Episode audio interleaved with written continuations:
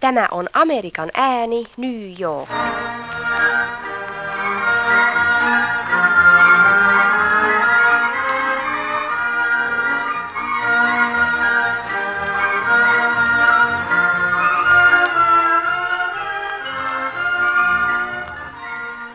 Hyvät kuuntelijat, kuten epäilemättä muistatte, Amerikan äänen ohjelmiin sisältyi muutama viikko sitten useita kuvauksia Amerikan suomalaisesta osuustoimintaliikkeestä. Näihin ohjelmiin osallistui muun muassa OTKn sihteeri Hugo Mäkinen, joka keskusteli useiden Amerikan suomalaisten osuustoimintajohtajien kanssa amerikkalaisesta osuustoiminnasta ja sen eri puolista.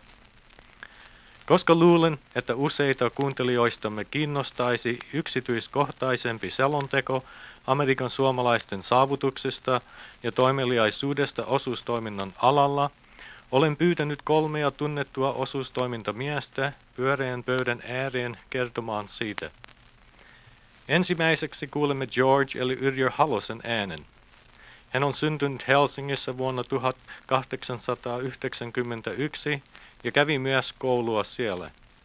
Hänellä on takanaan pitkä ura osuustoimintaliikkeessä. Niinpä hän toimi usean vuoden aikana Superiossa Wisconsinin valtiossa sijaitsevan Amerikan suomalaisen osuustukkuliikkeen palistustyön johtajana. Nykyään Mr. Halonen on niin ikään Superiossa sijaitsevan osuustoiminnallisen kustannusyhtiön levikkipäällikkönä. Seuraavana tulee keskusteluun yhtymään työväen osuustoimintalehten monivuotinen toimittaja Henri Koski. Tämä viikkolehti, jonka perustamisessa vuonna 1931 Mr. Koski esitti hyvin merkittävää osaa, leviää ehkä laajempaan lukijapiiriin kuin mikään muu Amerikan suomalainen julkaisu.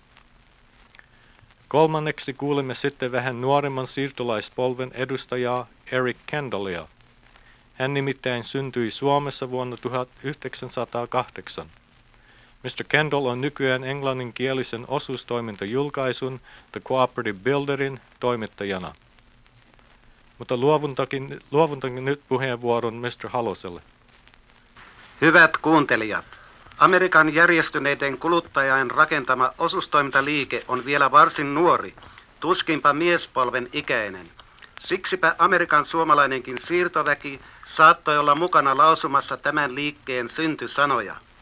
Kun noin 3-40 vuotta sitten ei vielä voinut puhuakaan järjestyneestä amerikkalaisesta osustoimintaliikkeestä, niin suomalaisseudulla maan eri kolkilla jo silloin perustetut suomalaiset osuskaupat joutuivat toimimaan sattumanvaraisesti erillään toinen toisistaan kokemattomina ja neuvontaa vailla. Niiden useiden raskaat ja kalliit kokemukset synnyttivät kuitenkin halun aikaansaada edes niiden välillä kokemusperäistä yhteistoimintaa. Niinpä jo niin varhain kuin vuonna 1914 toimi idässä Itävaltioiden suomalaisten osuuskuntien liitto. Dulutissa Minnesodassa taas perustettiin saman vuoden syksyllä keskivaltioiden suomalaisia osuuskuntia varten The Cooperative League. Seuraava askel oli sitten koko maata käsittävän Amerikan suomalaisten osuuskuntien liiton perustaminen Waukeganin Illinoin neuvottelukokouksessa vuonna 1915. Tämänkin laajemman liiton tarkoituksena selitettiin olevan pääasiallisesti valistustyön järjestäminen ja valvominen sekä samalla osuuskuntien ohjaaminen niiden toiminnassa – sekä edelleen yhteistoiminnan aikaansaaminen amerikkalaisten osustoiminnallisten liikkeiden avulla. Mutta kerropas sinä edelleen. Myös amerikkalaistenkin hajanaisten osuuskuntien keskuudessa alettiin tuntea yhä voimakkaammin yhteistoiminnan tarvetta.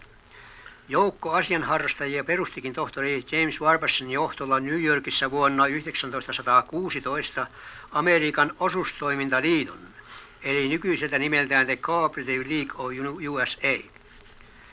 Selvää oli, että suomalaisetkin kiinnittivät huomiota tähän uuteen järjestöön. Niinpä liiton julkaisussa The Cooperative Consumers oli jo samana vuotena, siis 1916 kesäkuun numerossa Johan Numivuoren kirjoitus, jossa totettiin suomalaisella osuuskunnalla jo olevan oma liittonsa. Samalla hän lähetti suomalaisen osuuskuntaliiton jäsenhakemuskaavakkeen lausuen. Meidän järjestämme tarkoituksena on aikaan saada kaikille osuuskunnille yhtenmukainen valistustyöjärjestelmä. Lyhyesti, meillä on sama tarkoitusperä kuin teilläkin. Me vain toimimme kansallisuusperusteella.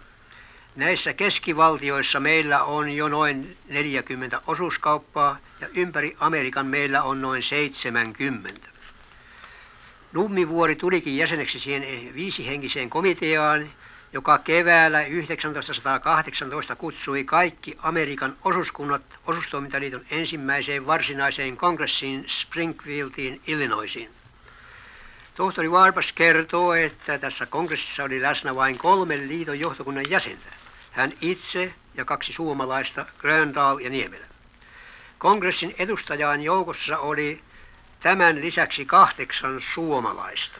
Tämä kongressi perustikin sitten varsinaisen osuuskuntien keskusliiton, jota myös suomalaiset osuuskunnat alkoivat tarmokkaasti tukea. Erityisen suomalaisten osuuskuntien keskusliiton tarpeen näin vähetessä ryhtyttiin kiinnittämään huomiota osuustoimintaliiton yhteyteen suunniteltujen uusien piiriliittojen perustamiseen. Ja suureksi osaksi juuri suomalaisten osuuskuntien aloitteesta perustettiinkin Pohjois-, Keski- ja Itävaltioihin osuustoimintaliitot. Suomalaiset osuuskunnat osallistuivat kaikkiin osuustoimintaliiton kongresseihin, ja alkuvuosina suomalaiset edustajat olivat enemmistönä joissakin kongresseissa. Liiton johtokunnissa on ollut useitakin suomalaisia jäseniä sekä keskivaltioissa että idässä. Vuoten 1936 osuustoimintaliiton vuosikirjassa julkaistussa historiikissaan tohtori Warbass kirjoittaessaan liiton johtokunnan jäsenistä mainitsee suomalaisista seuraavaa. George Halonen on osaltansa vaikuttanut osuustoimintaperiaatteen ymmärtämiseen. J. Liukku ja H.V. Nurmi ja V. Niemelä ovat taas osaltansa antaneet sitä idealismia ja samalla myös käytännöllistä hallinnollista kykyä, jota liiton vanhin ja menestyksellisin ryhmä on kehittänyt. Tohtori Warpass mainitsee tässä vain niiden suomalaisten johtokuntien jäsenten nimet, jotka sattuivat juuri sinä aikana olemaan johtokunnassa, kun hän laati kirjoituksensa, sillä Cooperative Leaguein johtokunnassa on edellä mainittujen lisäksi eri aikoina toiminut useita muitakin suomalaisia osuustoimintamiehiä. Tässä yhteydessä on mainittava, että suomalaiset osuuskunnat olivat perustaneet tukkuliikkeen, niin sanotun keskusosuuskunnan vuonna 1917, jonka virallinen nimi on nykyään Senra Cooperative Wholesale. Sen saavuttava menestys antoi sysäyksen uusien osustukkuliikkeiden perustamiseksi eri taholla maata. Kun useat aikaisemmat aloitteet olivat täydellisesti epäonnistuneet, niin suomalaisen keskusosuskunnan esimerkki valoi nyt uutta rohkeutta mieliin ja niinpä vuosina 1927-34 laskettiin perusta niille osustukkuliikkeille, jotka tänä päivänä ovat kasvaneet voimakkaiksi laitoksiksi. Koska suomalaisten osuuskauppojen keskuudessa valitseva huutava tarve kykenevistä liikkeenhoitajista ja kirjanpitäjistä järjesti keskusosuuskunta heti ensi toimintavuotena viikon kestävät kirjanpito- ja liikkeenhoitajakurssit, jotka alkuvuosina pidettiin kuusi- ja kahdeksan viikkoisena suomen kielellä ja myöhemmin englannin kielellä. Osuustoimintaliiton ja sen piirijärjestöjen sekä aluetukkuliikkeiden toimesta alettiin myös ajanolon järjestää samanluontoisia kursseja. Keskusosuuskunnan toimesta julkaistiin niin ikään useita englanninkielisiä kirjoja, joista jotkut, kuten esimerkiksi V.S. Alanteen osuustoiminnan periaatteet, ovat saaneet laajan levikin ja tulleet käännetyiksikin eri kielille. Myös keskusosuuskunnan aloitteesta perustettiin vuonna 1934 osuustoiminnallinen kustannusliike Cooperative Publishing Association julkaisemaan sekä suomalaista osuustoimintalehteä että englanninkielistä Cooperative Builderia ja yleensä englanninkielistä kirjallisuutta. Tämä oli kuin ajanmerkki siitä, että niin sanotun varsinaisen suomalaisen osuustoimintaliikkeen historiallinen aika oli päättymässä, vaikkakin sen perinteet säilyvät nyt paremmin julkisuudenkin alalla. Mutta siirtykäämme suomalaisten osuuskuntien varsinaiseen kaupalliseen toimintaan. On totettava, että tälläkin alalla kohtattiin alkuvuosina erinäisiä vaikeuksia. Eräs suurimpia pulmia oli tässä maassa vallitseva tavaramerkkien ja leimojen runsaus ja siihen liittyvä kuluttajain taipumus suosia juuri määrätyn merkkistä tavaraa. Pienille osuuskaupoille tuotti tietenkin suuria vaikeuksia pitää hyvin monta eri merkillä olevaa samaa tavaraa hyllyllään, etenkin kun tavaran laatukin loppujen lopuksi oli melkein sama.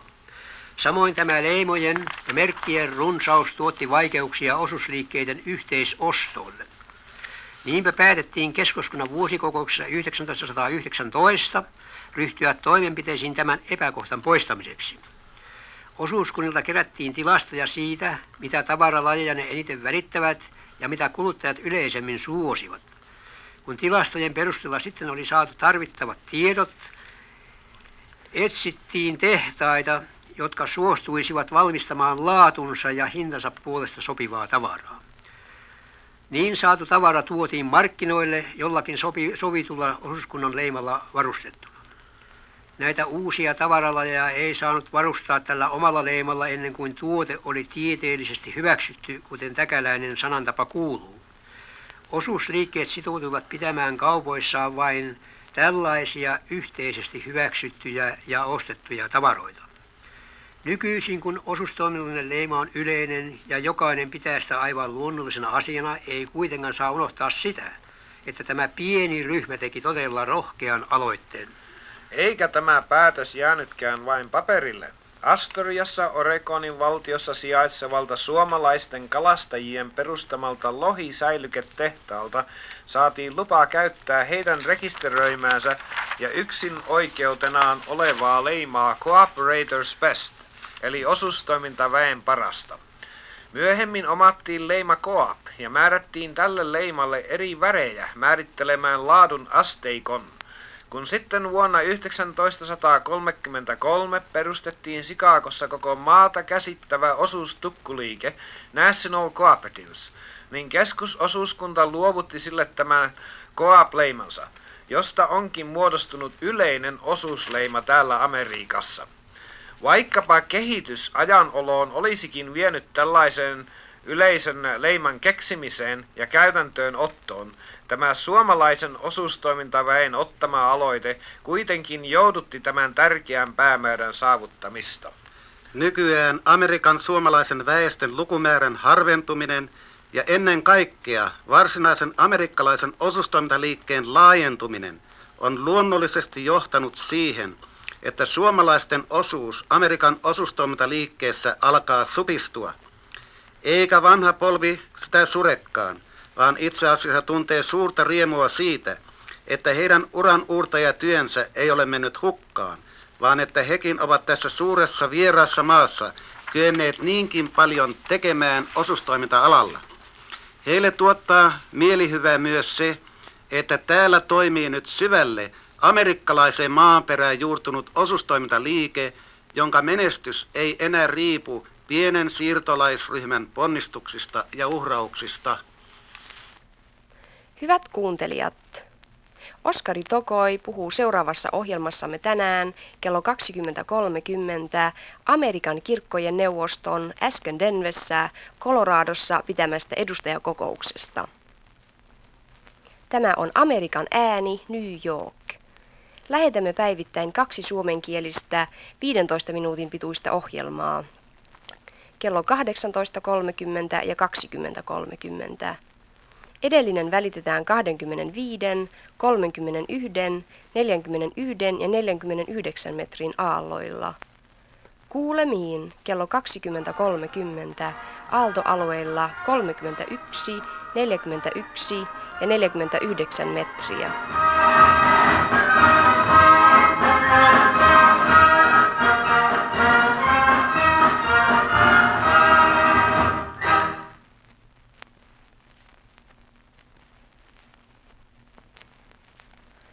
Kuulimme ohjelmaa Amerikan Yhdysvalloista.